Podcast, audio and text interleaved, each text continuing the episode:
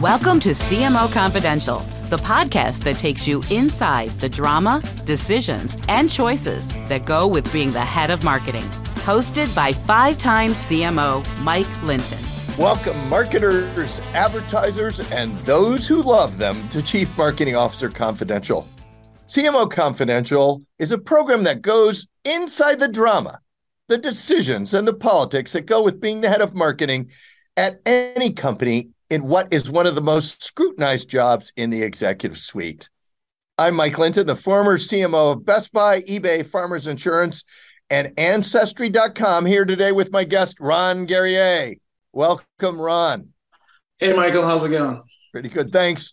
Ron has been a CIO numerous times, including at Express Scripts, the state of Illinois. I guess I should say Go Bears, Toyota Financial Services, Hewlett Packard, and Farmers Insurance, where we worked together for several years. He's also a board member on both a nonprofit and a for profit company.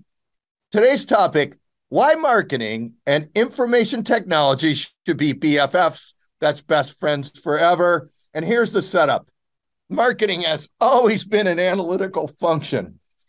when I started at P&G, there was a math test required to get in, and not all MBAs passed that test. And the function's gotten more analytical and significantly more measurable since then. Ron has always been on the IT side of this. So, Ron, open up this chat by painting a picture um, um, on the marketing IT relationship and, and how it's developed over time. Thank you, Michael, and I appreciate it. And thanks for the intro. And um, I love what you're doing with this. Um, Thank you. So, you know, when you talk about what's going on when it comes to marketing and, and IT side of the house, um, before it was IT, it was system development. Um, there's always a, a, tag, but we're ultimately the folks who connect all the technologies in the back end. Um, think about the Wizard of Oz. If he or she had the Wizard of Oz, that's who we are. Um, so the relationship with marketing has been very interesting over the years. For many years, it was and again, I'm going through my my arc of from the 90s till now.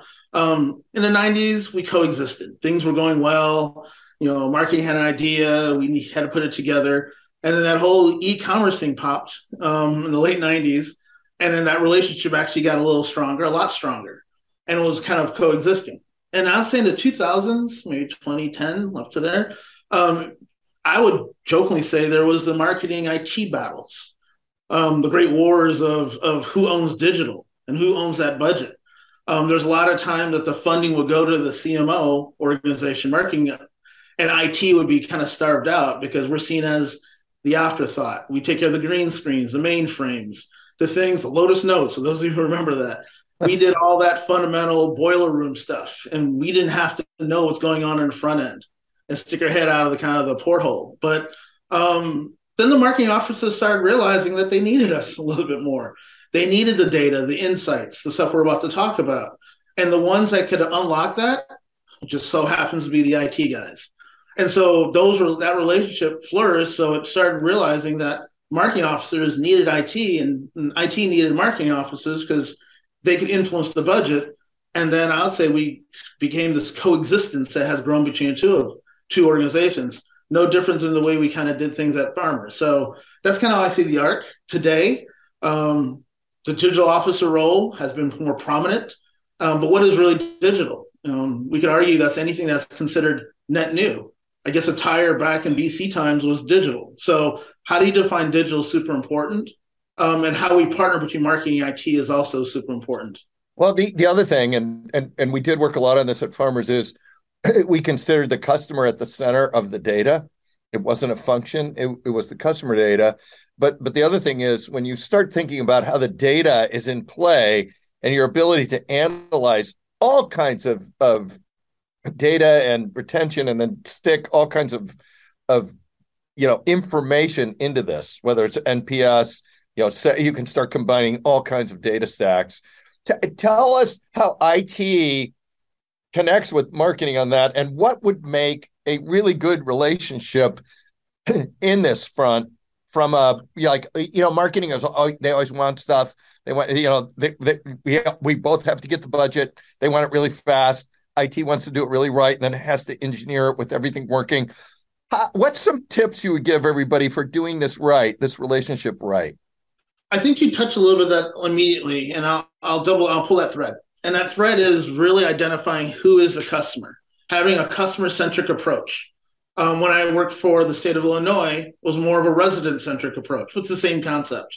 Who are we trying to serve? Who are we trying to improve? Who are we trying to market to, sell to, whatever? Have a common understanding of that. The second thing I would say is nowadays everyone feels they know a little bit of IT because they could Google it. Back then, they would also visit whatever they did.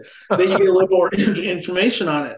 Um, but I think that those in IT also need to understand the marketing side of the house. I think what makes the team stronger is when we can appreciate, we in IT can appreciate the marketing, the challenges that marketing has, and those in marketing could understand the IT challenges we have. So, for a quick example, I used to jokingly say, and I don't say this anymore, um, that marketing people just find billboards and stick something up and pray that 5% of the people see it and maybe they'll buy that product.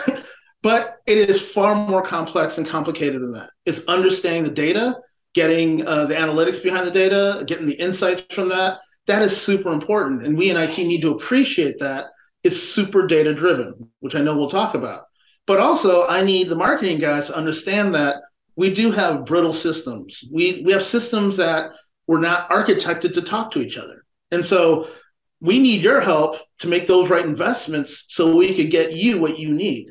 Can you and, give us an example of a brittle system in the way of a new system? Because we're going to talk about the Martech stack, and maybe we're already into it, which is we're going to create this IT stack with IT or Martech stack, whatever.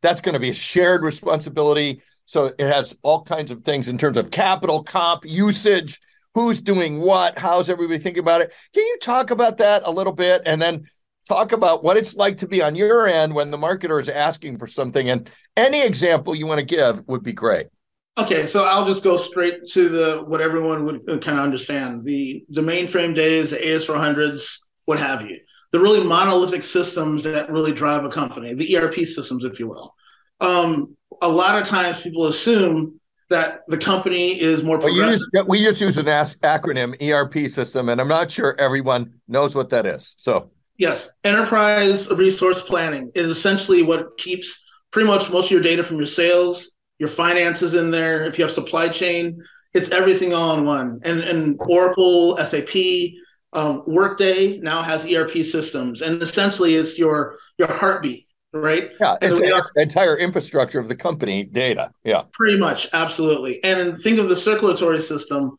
The flow of information comes in and out of that ERP system. So think of it in that that manner. And so a lot of times we have a brittle older system in the center, but then we put things on the on top of it. We put a skin or a wrapper, we put a GUI on something and make it look cool and, and exciting. But at the core, it's an older system. So that's the first thing we have to do is really what are the limitations of those older systems? And do, do they need to be updated and replaced? The second thing I'll say is make sure that you have a very strong architecture practice. So you can connect the dots because sometimes the new systems don't have a good interface with the old systems. So, for example, Tibco, just throwing out a, a, a brand. Tibco, does, Tibco, can we talk about? You just said an architecture practice. Yes. Tell everybody that's listening what that or watching what that actually means, because I, I, I think there's a lot of ways to look at it, and you probably have one of the best. Okay, so thank you. So so the architect's role is, you know, synonymous with a city planner. And so a city planner has to make sure that the center system talks to all the outer houses and all the outer neighborhoods. So when you build a house, call that an application, does it talk back to the main power plant of the, of the city? And so the architect connects those dots. So think about data going to the house, that's your your water, yeah. and sewage is taking out the bad data, bringing it back. So an architecture practice is one where you hopefully build it one time and you use it many different ways. So think of a hub and a spoke. So that is why it's important that we share with marketing officers the importance of having a very strong architecture practice. If you need data on the edge, which is what all marketing officers yeah. want, Always we have edge. to make sure that we're getting data from the core to the edge. But the most important thing, Mike, I'll say, is we have to make sure the data is right. We have to make sure it's cleansed. We have to make sure that data is trusted because at the end of the day, bad data renders bad insights at the end of the day. And then we put on top of that all the new cool things happening with machine learning and artificial intelligence. Bad data in an AI machine gives you bad results. So those are the things that we as IT folks have to make sure we partner with our marketing folks to make sure they understand. And the last thing I'll say is the thing that we're always worried about in the IT world are audits. We get an audit all the time. So we got to make sure that we can actually show to an auditor how we're rendering the data and how we're making our decisions. You can't just tell an auditor, well, the AI engine kind of spit, spit that out. We have to do a better job explaining to marketing how all that works. And you are audited by the, the company, and if you're in a an industry that's regulated by by the regulators, so there's a lot of audits that can come in. Absolutely, there's internal audit, of course. We all know them; they're our friends. Yes. But you we have your external them. auditors, and I've been in five different industries where I have government auditors, financial auditors, so there's auditors everywhere. So we got to make sure that data is actually accurate. It's some kind of joke here, but I'm gonna I'm gonna let it go. So so if I'm the marketer, or, uh, if I'm the CMO, or I, am running the Martech stack for the marketing side, what is the best way I can interface with IT?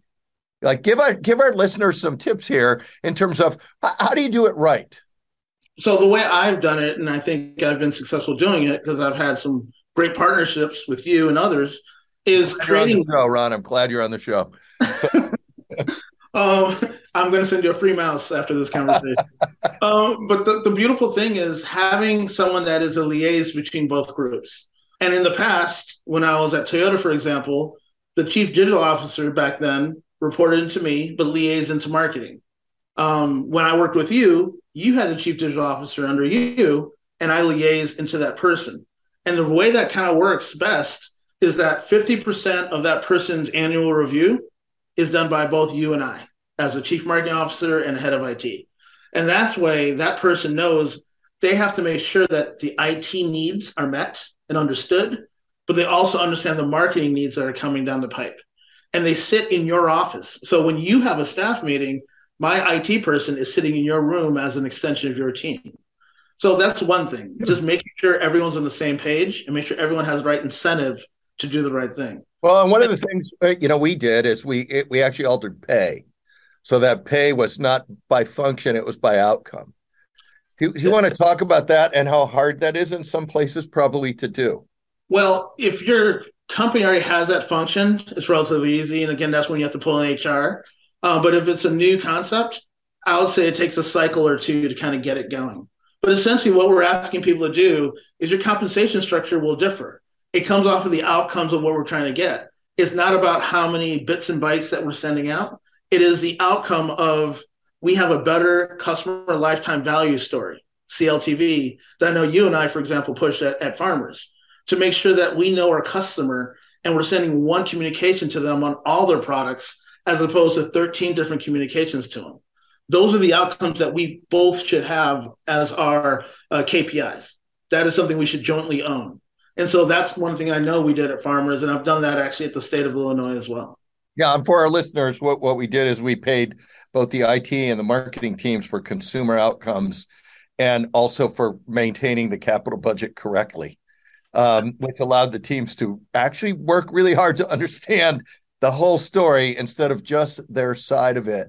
So, so while we're talking about capital, the run, let's let's move into the Martech stack, which is, you know, a totally you know, it's a giant thing now. And, you know, you can get really hung up on the Martech stack. And there's an awful lot of people trying to sell people sell you Cadillac Martech stacks or, you know, BMW, whatever you want to say, some high-end vehicle.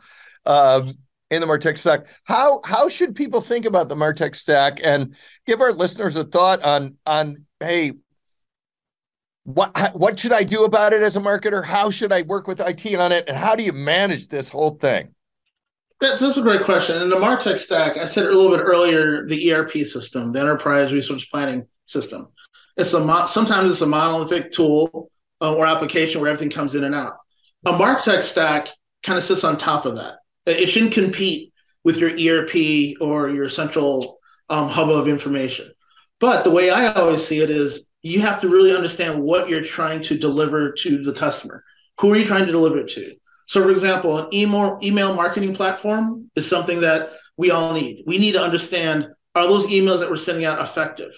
And nowadays, email is one of the last forms, and you're the marketing expert, yeah. last forms to really understand. But we still need to understand how the customer wants to be talked to. Think about omnipresence, right? Omni-channel.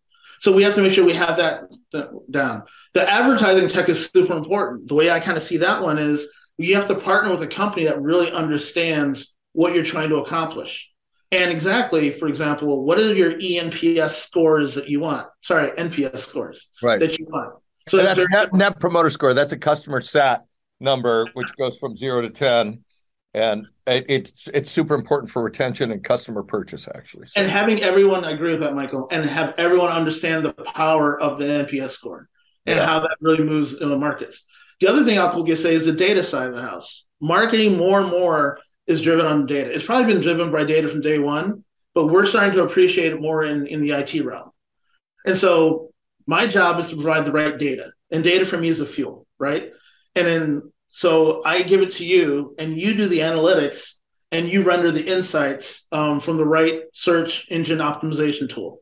So we want to make sure that we partner so I can make sure that the data you get is clean. You can do the analytics on top of it, and from that, you can render insights to make decisions. So, for example, should we fund a football stadium and put all money there? Or should we fund a, a golf tournament? Those are the things that are super important because where are our customers? Sound familiar, Michael? It does. Thank you. What's with the Michael thing? That's usually people are going to yell at me. They use the full name. Well, um, yeah. okay. So let's talk about, you know, if you you work with a lot of marketers, obviously, and a lot of folks, um, and I, I, do want to drill down on the the, the uh, Illinois CIO job. But first, take us through marketing best practices, and then the marketing bad Hall of Fame, like how to be how to do it wrong, like like because I, I I'm sure a bunch of people have not been great from a marketing perspective on IT. So give us give us the run of show here on best practices and also Hall of Fame worst practices. Okay, so I'm going to be somewhat vague on this one, but very direct at the same time. And this is coming from the perspective of someone who's been in IT 25 years, right? Um, the things that haven't gone well, and I think um, this has actually got a little bit worse if we don't really control it, is when a marketing organization goes out and just purchases a cloud solution or purchases things that um, honestly don't connect with the rest of the architecture I spoke of earlier. And so then you start having a bunch of bolt ons that are taking information that is not rendered the proper way.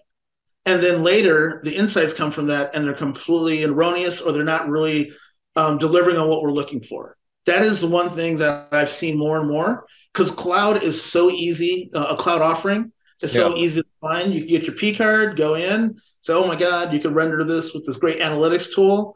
Um, and then later you find out in a board meeting, unfortunately, that that information was incorrect or it wasn't connected with other data that didn't complement that information. So that yeah. for me, that's a that's a worst practice because it gives you an immediate outcome, but the long view, it will actually erode um, the data, it'll erode people's trust in the marketing IT relationship.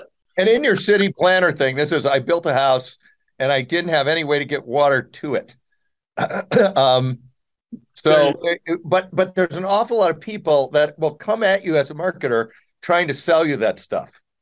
Absolutely. And, and, if you are not bringing, and so this is a public service announcement, if you're not bringing your IT folks in the discussion, you shouldn't buy it, no matter how how simple it looks because it's never as simple as it looks is my learning. So that that's in the that's in the hall of of, of worst practices.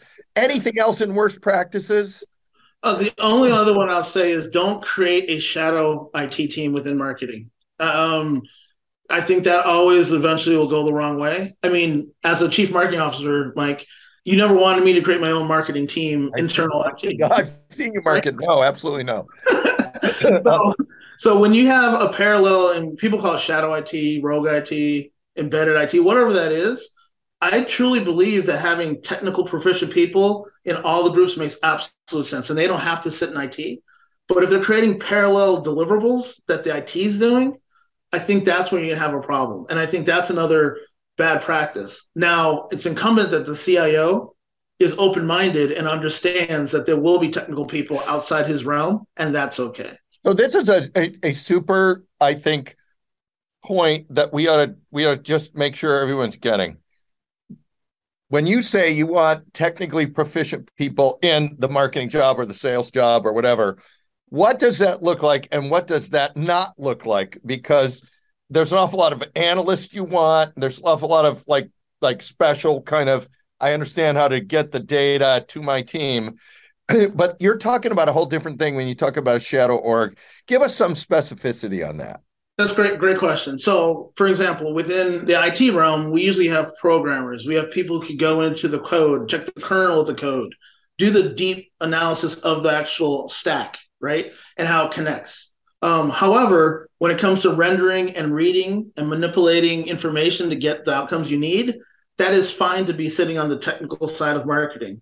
But when you go in and start changing code or re- really rendering in a different way, that is, I think, is when you've gone down the wrong path. And that's just through my experiences.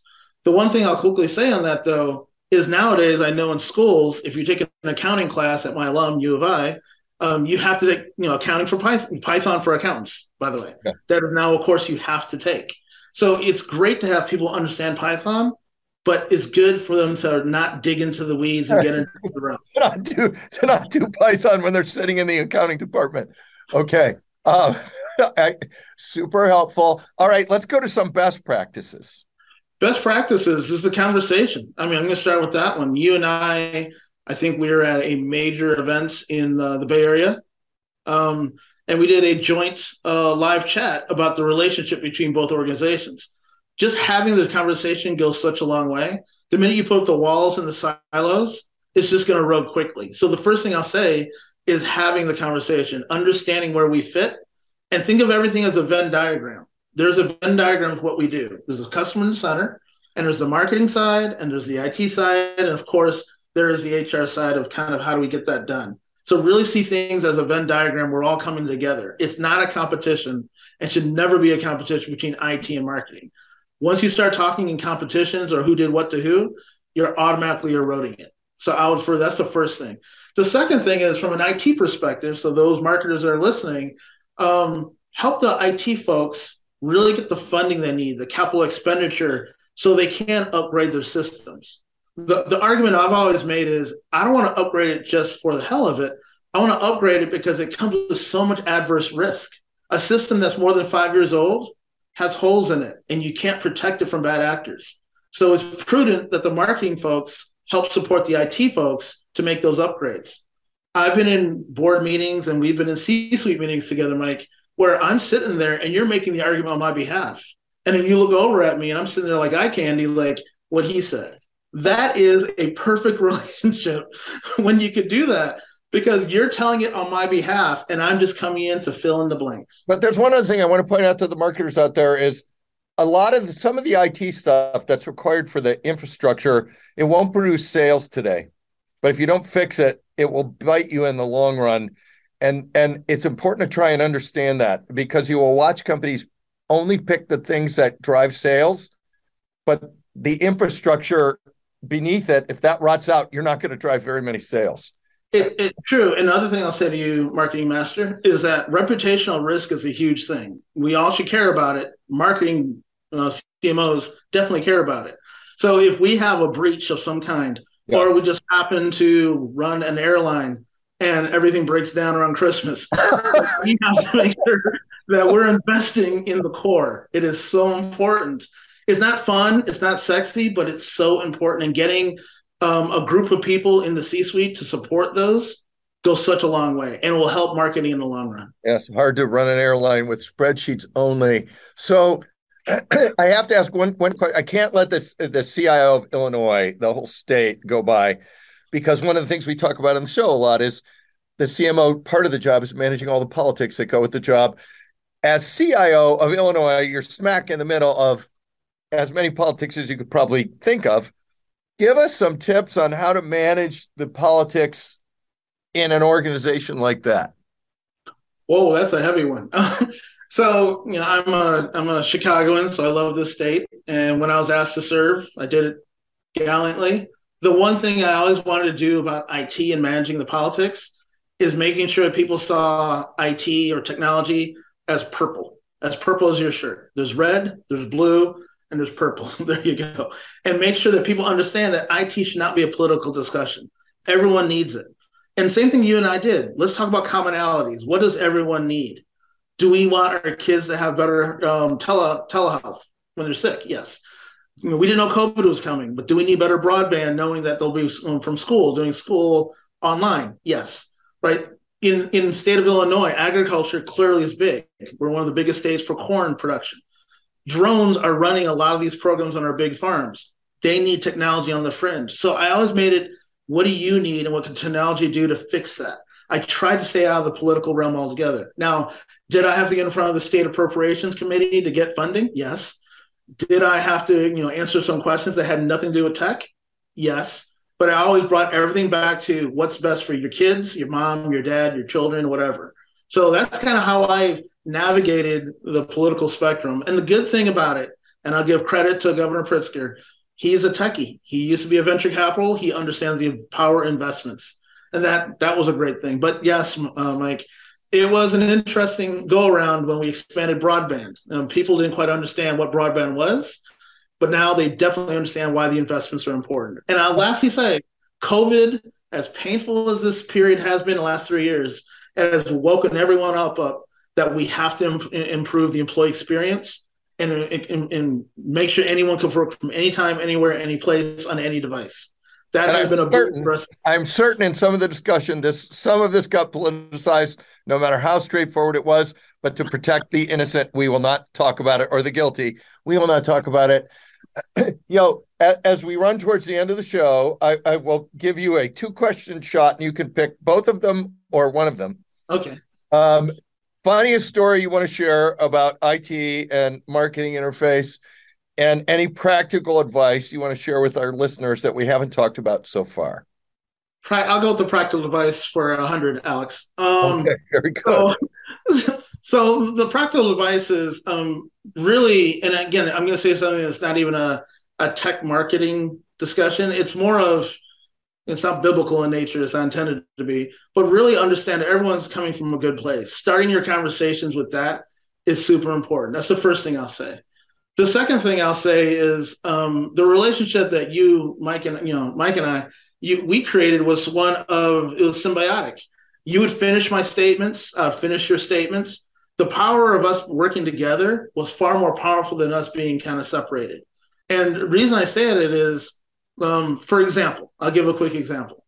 We needed funding, I remember at one point, to make sure that we had the speed of light to go from our data center to the edge. We wanted to make sure we got all the data on the edge, not to just our customers, but to all your anal- uh, analysts out there.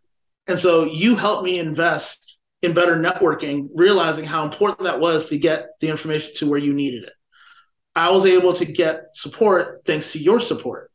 And on the flip side, whenever you needed something from a data you know, perspective, you said, This is what I need. I need quality of data to be at this level, increase your KPIs. And we're able to do that. So I truly believe it's about the conversation and really seeing both roles as a really symbiotic team. It is not a debate as to who's on first, who's on second. I believe it really has to be together. And I know we have a lot of great conversations. You know, tech is sometimes that, you know, Wizard of Oz behind whatever and no one explains it. Like have the conversation. And the, the, the one comparison I always have is motorcycling, because you know I motorcycle. It's the throttle response. You know, you have to come with the right level of throttle response. You, you put the gas too hard, you're going to pop a wheel and hurt yourself. You don't do it enough, it'll stall out. Finding exactly how you can move the company forward is very important. Um, and I think that's something that you and I were able to do. Um, and I think every marketing person, every tech person should work together on that. And the last statement I'll make is Ratan Tata, well-known Indian um, entrepreneur who started the Tata family, uh, yep. one of the massive organization. Massive organization. He told me one time, and I didn't know who he was. I was sitting next to him, and you know, found out who he was. I said, "Sir, how do you move the company forward?" Think about two magnets, Ron. If you go too far, you lose the magnet and you don't bring the company forward, and you go off in an orbit. If you stay too close, you don't move the company forward. But if you find the right balance between where you're moving and where the company is going, you'll bring it forward at the right pace. but you have to pace yourself because chief marketing officers have a shelf life almost as long as chief information officers. It's usually what three to five, three it's to four less, years. It's less for marketers, but yeah, it's short. Yeah. And that's one of the reasons we have to find the right balance to bring the company forward, so we're not in orbit or we're not stuck, um, not moving it forward. And that's a challenge that we all have. Well, so thank you, Ron. we have the magnet analogy, the motorcycle analogy, the city planner analogy, and the human body analogy. So all those go together, and IT and marketing are explained brilliantly through that series of analogies. So thank you for joining our show, Ron Guerrier. and thanks to everyone for listening to CMO Confidential. Look for our other shows on Spotify, SoundCloud, Apple, and YouTube, which include what venture capital really thinks about marketing, why the short shelf life of CMOs parts one and two, why is marketing innovation so freaking hard, and a top executive recruiter talks about the CMO space. Hey, all of you marketers, be safe out there. This is Mike Linton signing off for CMO Confidential. This episode of CMO Confidential is produced and sponsored by AdCom, one of the premier integrated marketing and advertising agencies. AdCom works with mid market companies to create measurable returns. With 30 plus years' experience, AdCom partners to lead innovative strategy, creative, media, and analytics for growth oriented brands that want to differentiate themselves in a crowded field. Working in B2B, B2C, healthcare, financial services, transportation, building products, and consumer goods, AdCom leverages unique internal and external insights to create dynamic and lasting brands ready to maximize their market position. For more information, visit us at engageadcom.com.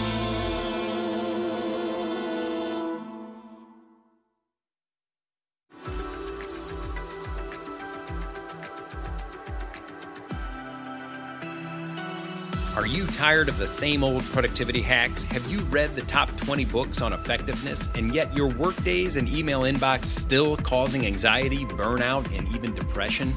Ready to learn the latest in brain based modalities, techniques, and technologies to optimize your success and well being? Welcome to the Focus to Evolve podcast, where we'll illuminate your path to spacious productivity and balanced thriving. Each week, we dive into deeply insightful and immediately impactful methods to help you become highly effective while promoting health, profitability, and well being. Say goodbye to the trance of busyness and hello to your highest potential. It's time to discover a new way of accelerating your mission, growth, and purpose. Join us on the Focus to Evolve podcast and get ready to live your most joyful, productive, and fulfilling life. Hi, my name is Sarah, and I want to tell you about my podcast called Can I Offer You Some Feedback? I'm a business consultant and executive coach with over 20 years' experience in change management, leadership development, and naturally providing feedback to high performers. My podcast is for those of you who have a complicated relationship with feedback, whether giving, receiving, avoiding, or seeking. Feedback is essential for our development. In each episode, you'll hear from real people across industries with their ideas, perspectives, and best practices on feedback. I'll also be sharing business bites with you, simple explanations of organizational tools, management techniques, and leadership philosophies that will help you and your businesses thrive. You can listen to Can I Offer You Some Feedback on your favorite podcast app or learn more at evergreenpodcasts.com.